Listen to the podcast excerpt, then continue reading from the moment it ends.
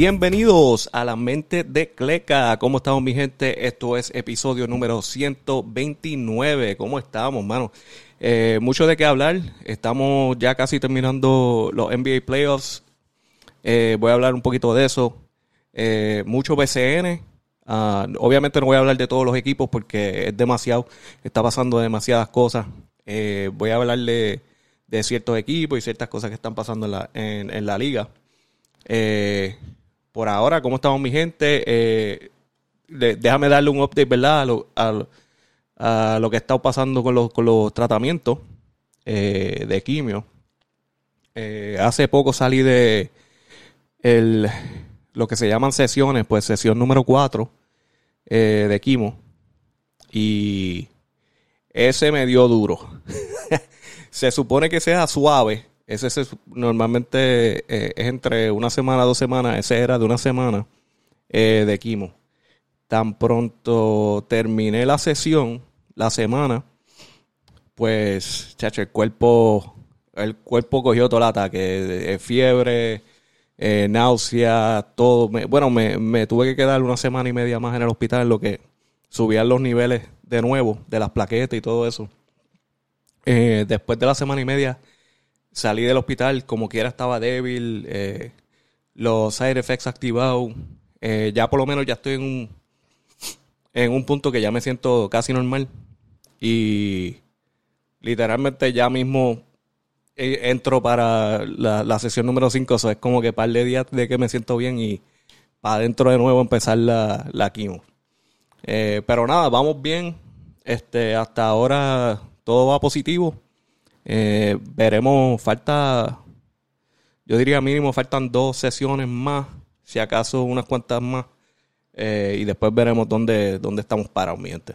Ah, pero nada, de ahí lo seguimos y nos vamos con NBA. Empezamos con NBA, eh, una de las reglas que se está buscando este, implementar y algo que sería bien positivo para los fanáticos que ya están cansados, cansados de ver el, el flopping en la NBA, en todas las ligas, en verdad, en BCN también. Eh, es buena, el jugador obviamente va a usar todo lo que tiene eh, disponible y eso es una buena forma de buscarse un foul ah, contra el otro equipo. Y lamentablemente está funcionando muy bien. Um, hay jugadas que tú ves que, cuando dan el replay, el jugador nunca tocó al otro jugador y le cantan la falta como quiera. Eso eh, esto es positivo. La liga está buscando implementar eh, un tipo de, de, penalidad ah, por flopping. So, eh, se dice que lo que quieren implementar es, eh, al encontrar que el jugador eh, estaba haciendo flopping en la jugada, le van a dar una técnica y un tiro libre al, otro equipo. esta nueva regla se va a poner en práctica en el Summer League, a ver cómo funciona. yo asumo que lo van a implementar en la NBA, tienen que hacerlo. Eh, eh, se, está, se está yendo fuera de control. Eh, los actores que están saliendo de la NBA están ahí meneando los brazos, tirándose, nunca los tocan. está ya demasiado. Y está dañando los juegos al final. Porque está, esa, tipo, ese tipo de jugada de flopping para cantar el foul eh, causa hasta que cambie la, quién va a ganar el juego en, en jugada al final con, lo, con varios segundos eh, para terminar el juego. Eh, si acaso hay un punto o dos menos y el jugador viene y hace esa jugada y el árbitro pues no lo vio bien y como vio que el tipo se mueve pues canta la falta y terminan ganando el juego. Positivo, yo lo quiero ver implementado eh, muy bien por la NBA. Creo que esta tarde se supone que lo vienen. Que, yo, estoy confundido porque yo pensé que esto lo habían implementado hace como dos o tres años. Lo del flopping. Pero no sé qué quedó. Lo sacaron. Eh, lo van a volver a poner. No sé. No sé. Pero yo me acuerdo cuando estaba Barea. Se estaba hablando de esto. Y creo que lo habían implementado. Eh, no estoy seguro porque tendría que verificar. Pero yo me acuerdo que era algo que se estaba hablando, que posiblemente hasta se implementó en la liga y desapareció. Para mí. Eh, tendría que buscarlo bien, no estoy bien seguro. Um, pero nada, seguimos por ahí con las noticias. Eh, NBA. Carmelo Anthony oficialmente se retira. Porque él lleva ya una o dos temporadas que no ha jugado. Eh, pero oficialmente, pues no está consiguiendo contratos, no le quieren dar contrato. Y pues ya decidió, hey, 19 temporadas, tremenda carrera.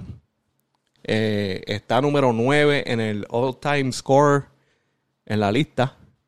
Que eso es, chacho, increíble, en el top 10. Eh, con 28.289 puntos. Eh, increíble. mano, ¿qué se puede decir? Carmelo Anthony, tremendo jugador. nunca. La forma que yo lo veo, como que nunca quiso este, hacer ciertos cambios para poder competir para un campeonato. Pero él es, él es tremendo jugador, nadie lo puede parar. Tú cuando estamos hablando de ofensiva, porque en defensa él no era muy. el que conoce a Carmelo Anthony sabe que ofensiva. Defensa no, no era mucho lo de él, pero ofensiva no, imparable, imparable. Uh, so, una leyenda se retira, de seguro va a ser el First Valley Hall of Famer y ahí vamos a tener un, un semi-boricua en, el Hall of Fame. Eh, nada, pues felicidades al hombre. Ah, vamos a ver. Ha, habido muchos rumores. Yo sé que yo, yo estoy casi seguro que esto no va a pasar. Eh, pero empezaron a tirarle este noticias falsas y todo eso de que viene para de que viene a jugar BCN, que si para Ponce, que si eso. Ay, hubo uno que dice como que este Carmelo Anthony vuelve a Ponce. Es como que, mira, mira, bájele, bájele. El tipo vino y practicó un día con Ponce. Si acaso dos o tres días. Y se fue. Nunca jugó OCN, eso bájele. Él nunca fue de Ponce. Porque se puso la jersey para practicar. Dejen el show. Porque yo sé que los, los de Ponce rápido están roncando. Ah, Carmelo vuelve, Carmelo vuelve. Mira, nunca fue León. Dejen eso. Dejen el show. Um, anyway, este Woj anunció, el gran Woj, anunció que eh, Nick Nurse, que era el, dirigente de, los de los Raptors, uh, que by the way fue, despedido de los Raptors porque pues no estaban no estaban jugando muy bien, eh, terminaron con un, un récord de 41 y 41, no muy bien. Eh, llegaron a los play pero fueron eliminados. Eh, pero se anunció que será el nuevo dirigente de los Sixers. No quiero decir que Nick Nurse es, es eh, un mal dirigente, pero no entiendo cómo tú vas de, de un, e, un equipo que posiblemente, no posiblemente, se supone que esté peleando para llegar a la final y ganar entonces tú contratas un dirigente que estaba perdiendo con los Raptors con un récord de 41-41 y pues no sé, que tú vayas a pensar que ese es el que te va a llevar a ganar un título. Um, no sé, no sé. Eh, veremos, qué, veremos qué pasa porque quizás estoy hablando peste y termina siendo tremendo dirigente para los, para los Sixers. Eh, el problema es que pues los Sixers ahora tienen el dilema de que um, Harden, James Harden, eh, rechazó la extensión y parece que está buscando un contrato grande y posiblemente lo más seguro no estará con los Sixers. Um, para mí, eh, James Harden es tremendo jugador pero no es un jugador que te va a llegar a la final o que te va a ganar una final, un campeonato. No creo que tenga ese tipo de mentalidad. Eh, se ve, aunque todos los jugadores es lo mismo, tú sabes, obviamente uno trata de buscar un contrato grande para el dinero, tú sabes, tú quieres asegurar ese dinero. Cualquier jugador lo va a hacer. Eh, pero como que piensa más en eso y, y él poder anotar y jugar de su forma que hacer los sacrificios necesarios para, montar un equipo eh, que pueda competir para campeonato. Veremos qué pasa. Eh, Quién sabe si termina en Houston vacilando otra vez. Parece que no le importa competir. Eh, el tiempo dirá dónde es que termina. Pero sí, Nick Nurse, próximo dirigente de, de, de los Sixers, fue anunciado hoy por Woj. Eh, otro de Toronto es el asistente Adrian Griffin. Obviamente el mismo récord. 41-41 saliendo de ahí, porque era parte del equipo de, de Nick Nurse. él fue contratado para ser el nuevo dirigente de los Bucks. Adrian Griffin, uh, asistente, eh, veremos qué hace con los Bucks, porque ahora es el que está tomando control, ¿verdad? Él, él, estaba como asistente, so, obviamente tu asistente tú, tú provees información, tú haces las cosas por el equipo, pero lo que dice el dirigente va. So, vamos a ver eh, cómo dirige Adrian Griffin. Eh, en la parte positiva, pues están tratando gente nueva eh, como dirigente, que eso me gusta. Porque ya estoy cansado de ver los mismos dirigentes que llevan más de 20, 30 años dirigiendo y posiblemente sí tienen buen récord, no han hecho nada en hace años y lo siguen metiendo en posiciones. Eh, hablando de eso, los Suns siguen buscando dirigentes eh, por el momento están entre Frank Bogle, eh, Doc Rivers, Jordi Fernández, Kevin Young. So, Jordi Fernández y Kevin Young sería como que algo nuevo. Eh, honestamente, si los Suns, mala mía, pero si los Suns cogen a Doc Rivers, yo no sé, yo no sé, porque para mí el, el quizás es que el estilo de él ya no funciona o no, no está identificándose bien con los jugadores, no sé, no sé. Pero para mí, Doc Rivers eh, es un buen jugador si tú quieres eh, empezar el equipo de nuevo, reestructurar, convertirlo en un equipo eh, que pueda competir en los playoffs. Pero para ganar, en la final, en los playoffs, en, en para ganarte un campeonato, no creo. Lo que yo he visto desde los tiempos que él cochaba en, en Boston, él solo ganó una vez. Sí compitió varias veces en la final, eh, pero por mí fue por el Big Three, el Big 4 si quieres decirlo, porque eh, tú sabes, no, era, no eran esos tres nada más. Eh, Rondo también estaba ahí metido y los demás. Pero yo entiendo que eso fue un momento en que Boston se montó con jugadores que estaban bien hambrientos por ganar. Y, mala mía, pero Kobe y los Lakers estaban pasando por un desastre, no estaban ready. Ya este, Kobe estaba enfogonado estaba pidiendo, mira, si, si no van a hacer nada con los Lakers, eh, cámbiame.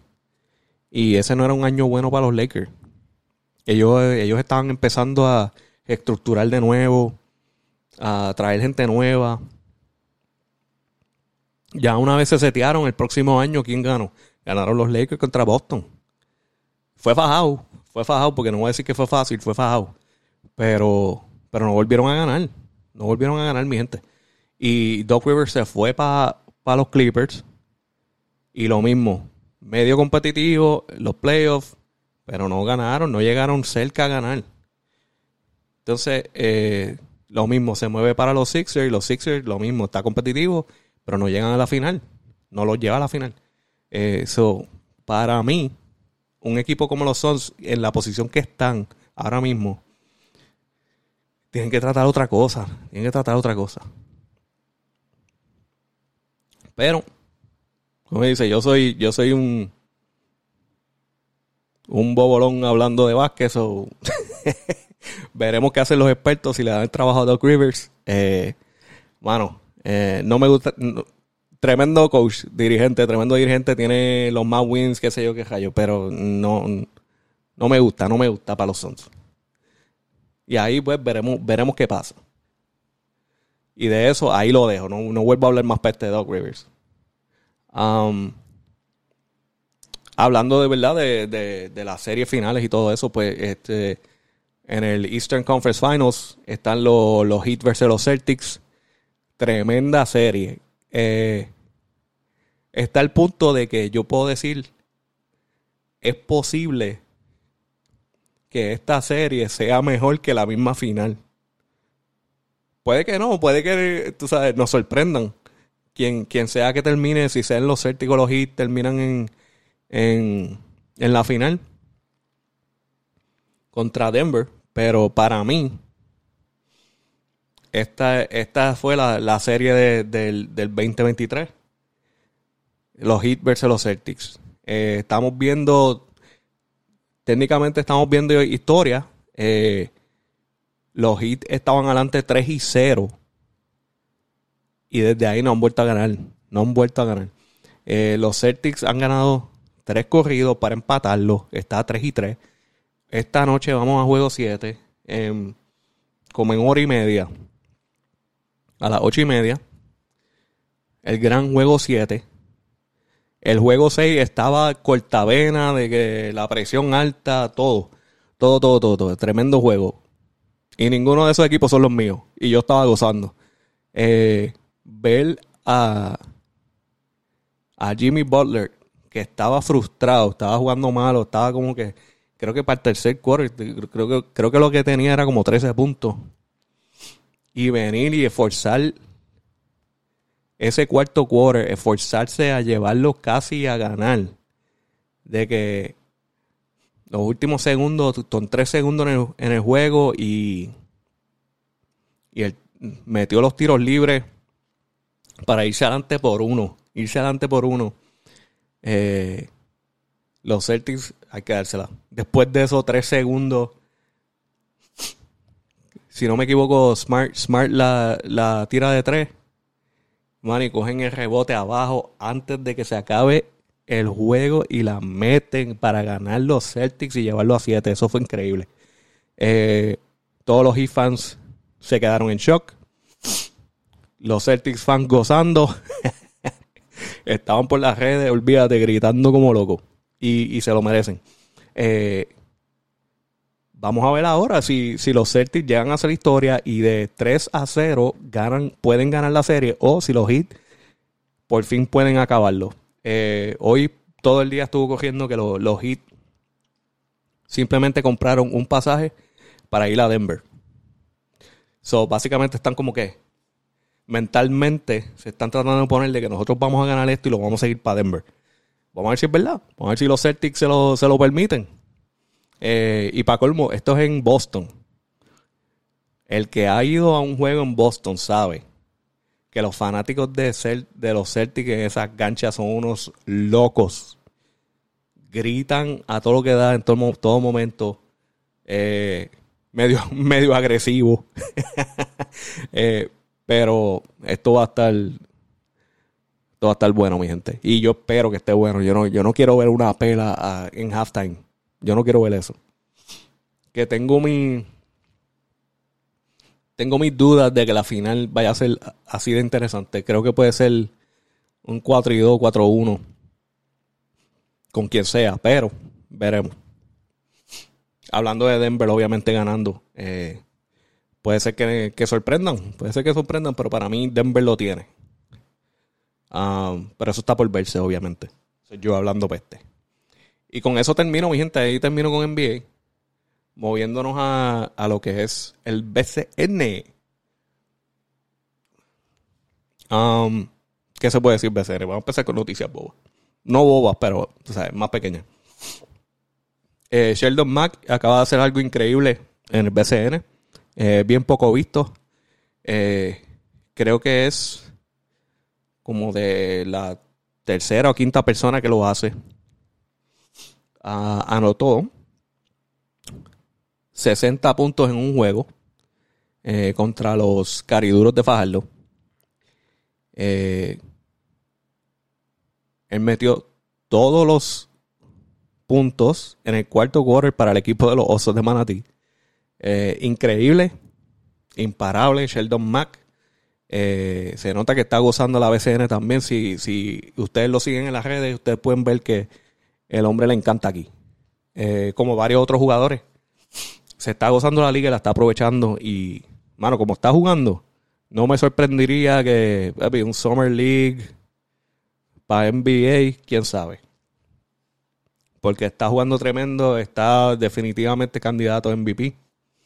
Jugando increíble. Y hay varios candidatos porque esta, esta, esta temporada está increíble, está muy competitiva. Está, está bien loco. Ah, vamos a ver. Eh, otra de las noticias tuvo que eh, Alan Colón, ah, espero que lo estoy diciendo bien, eh, renunció como dirigente de los Cariduros. Cariduros en este momento se encuentra en la sección B eh, posición número 6, que es la, última posición, están, ahora mismo están fuera. Eh, lo dudo que puedan entrar a, la postemporada. Ahora mismo están fuera de la postemporada. Están 11 y 19. Eh, tras una entrevista con el gran señor Pachi, Pachi le hizo las preguntas a Colón de por qué, por qué él eh, sale de, los cariduros y, y, pues él explica que fue una conversación con la franquicia eh, que obviamente quieren tomar otra dirección eh, porque no está funcionando obviamente por el récord está en última posición. Y ellos acordaron en buenos términos de que sí, yo, yo me voy a echar para atrás, yo voy a renunciar. Y entonces el, el asistente pues tomará control, el equipo se mantiene solo sale el dirigente Lance Colón. Eh, dice que su contrato eh, sigue intacto, eh, no tiene nada malo con, los cariduros, tienen buena comunicación, lo sigue apoyando. Le preguntaron qué es lo próximo para él, para Colón. Él dice que después en agosto él regresa para México dirigiendo a los halcones de Chalapa. Salapa, espero que lo esté diciendo bien. Eh, pero sí, pero parece que fue, tú sabes, fue eh, amigable. Eh, una estrategia un poquito tarde, entiendo yo. Sí, tiene, cualquier cosa puede pasar. Estamos en el BCN, faltan, unos, faltan varios jueguitos. pero lo dudo. Como está la competencia en el BCN, lo dudo que veamos los cariduros en post temporada. Pero cualquier cosa puede pasar, quién sabe. Eh, seguimos aquí, eh, moviéndonos para los equipos, ¿verdad? Varios equipos.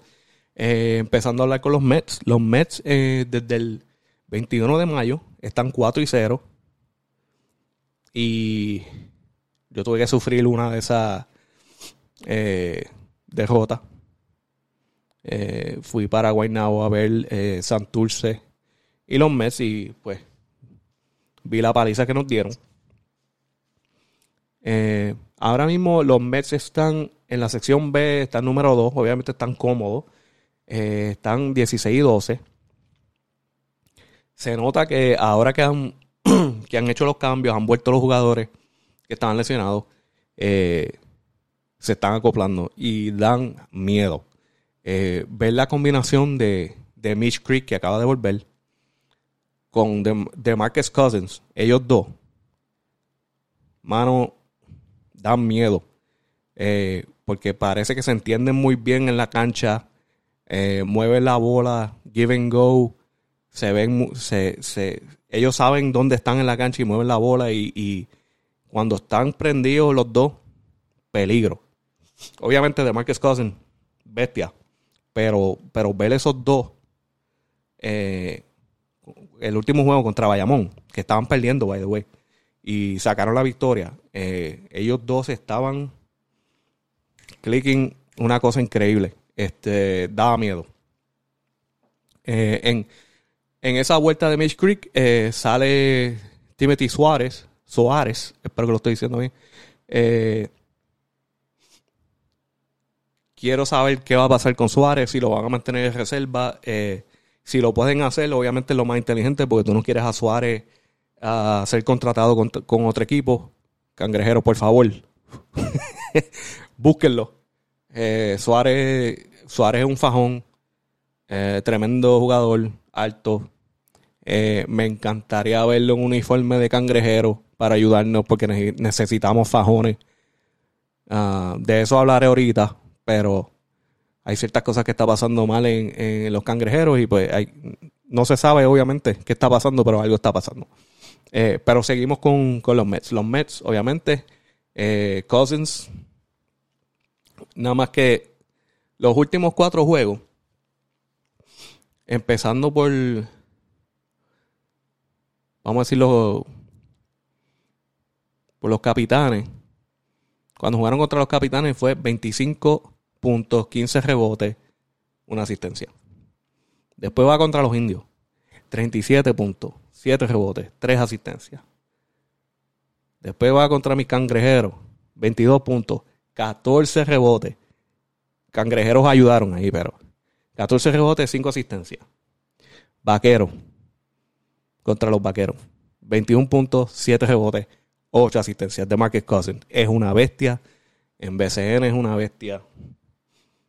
Eh, los Mets, si siguen como van, post temporada, el, cualquiera que vaya contra ellos van a, van a estar temblando. Van a estar temblando. Y de ahí nos movemos a los Gran Humacao, los grises de Humacao, que estoy enfocado con ellos. Eh, los grises están 4 y 1 desde el 21 de mayo. En la sección B, eh, posición número 5. Eh, obviamente peleando para una posición en la postemporada. Eh, están 2 y 17. Ah, en, la, en, en, esos 4 y 1, ¿verdad? Desde el 21 de mayo, le ganaron a los vaqueros, le ganaron a los piratas y nos ganaron a los cangrejeros dos veces. Muy bien. para ir, para meter el cuchillo dos veces, dos veces. Um, ¿Qué se puede decir, mano? Los, cangrejeros, de los cangrejeros, los, grises eh, saben que ya están cortos de tiempo. se, están fajando para tratar de, sacar esos, esos wins que necesitan para, poder eh, entrar a la postemporada. Y los cangrejeros están en una mala racha, técnicamente. Y no está ayudando. no está ayudando, pero ahí, ahí lo dejamos, ahí lo dejamos. Eh, cangrejero, para hablar de, la, de la mala racha que vamos. Este, estamos 1 y 4. 1 y 4. 4 perdidas desde el 21 de mayo. Estamos en la, en la sección B. Bajamos a posición número 4. Es la última posición para entrar a la postemporada. Estamos ahí. Estamos 15 y 14 cualquier cosa puede pasar. Y para mencionar, la única victoria que tuvimos en ese del 21 de mayo eh, fue con los Leones de Ponce y ganamos por uno, si no me equivoco. Eh, mano, mala mía, la gente de Ponce y los Leones. Pero Cangrejeros tenía que ganar eso fácil contra los Leones, mano. Y, y, fue fajado. Y fue fajado. Quizás eso es dado a, a, los varios cambios que ha habido en los últimos días. Eh, eh, no me acuerdo si fue Parker o Farid, uno de los dos, eh, se tuvo que ir por, unos días, algo personal.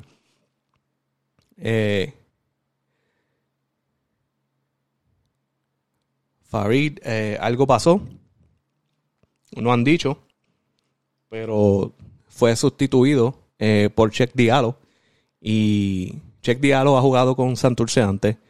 Eh, tiene buen promedio, pero para mí, Farid es mucho mejor que, que Diallo. no, no creo que, los cangrejeros se irían por encima de Farid para coger a Diallo. Algo pasó y pues no han dicho. Um, entiendo que han visto a Farid todavía en el banco o en el área. Eso todavía está ahí. Algo está pasando, no sé, quizás vuelve más tarde, no sé. Ah, no han dicho. Pero si Farid puede volver, por favor que vuelva. Entonces tenemos un cambio que fue este, al final del deadline. Uh, justo al final del deadline para, para poder hacer cambios en el BCN. Uh, Emanuel Andújar, Chris Brady, uh, fueron cambiados hacia los cangrejeros y eh, eh, fueron cambiados por Parker y Félix Rivera y eh, dinero también, más dinero. Uh, para los cariduros, si no me, si no me equivoco. El, con el cambio, el cambio que fue con los cariduros. Pues es buen cambio. Espero que no, nos salga a nuestro favor para ayudarnos a estar en la postemporada y hacer bien en la temporada, porque la última vez salimos en la primera ronda, en verdad que fue un bad trip. Nada, mano, ¿qué puedo decir con los cangrejeros? Cangrejeros, eh, no sé si es por los, los cambios que han habido. Eh, no sé si es que eh, los jugadores están molestos o algo está pasando, pero el equipo no está defendiendo.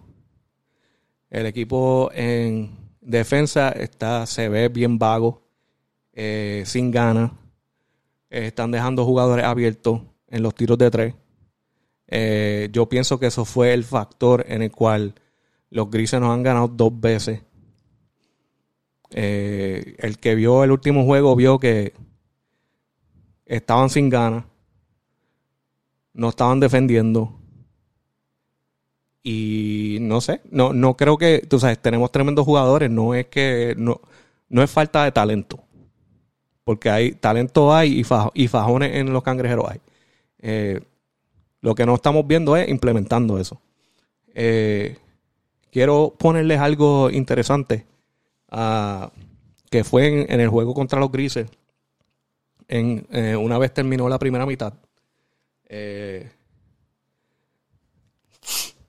el de Fabi Vale, y perdona que no me sé el nombre, pero el de, el de Fabi Vale eh, le hizo una entrevista al técnico de, los cangrejeros ah, una vez terminó la primera mitad. Y en esa entrevista él dice algo bien interesante. Y, y los voy a poner, lo voy a poner aquí para que lo escuchen. Déjame setearlo aquí. Escuchen ahí, mente. Uno de nuestros asistentes, Mandy. Mandy, fue una primera mitad difícil, específicamente en el lado defensivo. ¿Qué ajustes tienen que hacer en la segunda mitad para poder salir con la victoria? Mira, es totalmente cierto, Felipe. Nuestro ajuste tiene que ser defensivo en el área de esfuerzo. Y cuando digo áreas de esfuerzo, son rebotes, ¿verdad? Estamos permitiendo muchos segundos intentos. Hay rebotes ofensivos que deberíamos de tener la posesión nosotros. Yo creo que tenemos que tomar mejores decisiones en los bloqueos directos. No estamos tomando decisiones correctas en los bloqueos directos, tenemos unas instrucciones, no las estamos siguiendo y el problema es ese, ofensivamente no es problema, pero estamos permitiendo muchos puntos. So, ahí pudiste escuchar, ¿verdad? Eh, obviamente dice lo, obvio eh, de rebote, defensa, eh, pero una cosa bien importante que él dice al final es que tenemos unas instrucciones y no las estamos siguiendo. Eso es un poquito de, red flag para mí. Eh, porque el jugador sabe, sabe las direcciones que le está dando. Eh, se habla varios días antes del juego, este, mientras están en el camerino, en las prácticas. Entonces llega el juego y no lo está implementando. algo está pasando. Eh, el, jugadores que eran un cambio de técnico eh, estarán en baja, no sé, no sé qué está pasando ahí, pero eh, eh, es algo bien interesante porque lo, dijo tan rápido, pero es algo que, es grande, como que estamos, tenemos un game plan, no lo estamos siguiendo. ¿Por qué? ¿Por qué no se está siguiendo? ¿Cuál es el problema? ¿Por qué los cangrejeros no quieren defender? Eh, ¿por, qué no, no se quieren fajar? Porque están en ofensiva nada más. Eh, están teniendo muchos turnovers. No, se están fajando en los rebotes. He visto momentos en el cual ciertos jugadores, eh, si roban el balón, no bajan, no bajan de, mitad de gancha. Se quedan mirando y a veces hasta el otro equipo falla y, y no hay nadie para coger los rebotes porque no bajaron. So, es bien. Eh, algo está pasando ahí. algo está pasando ahí.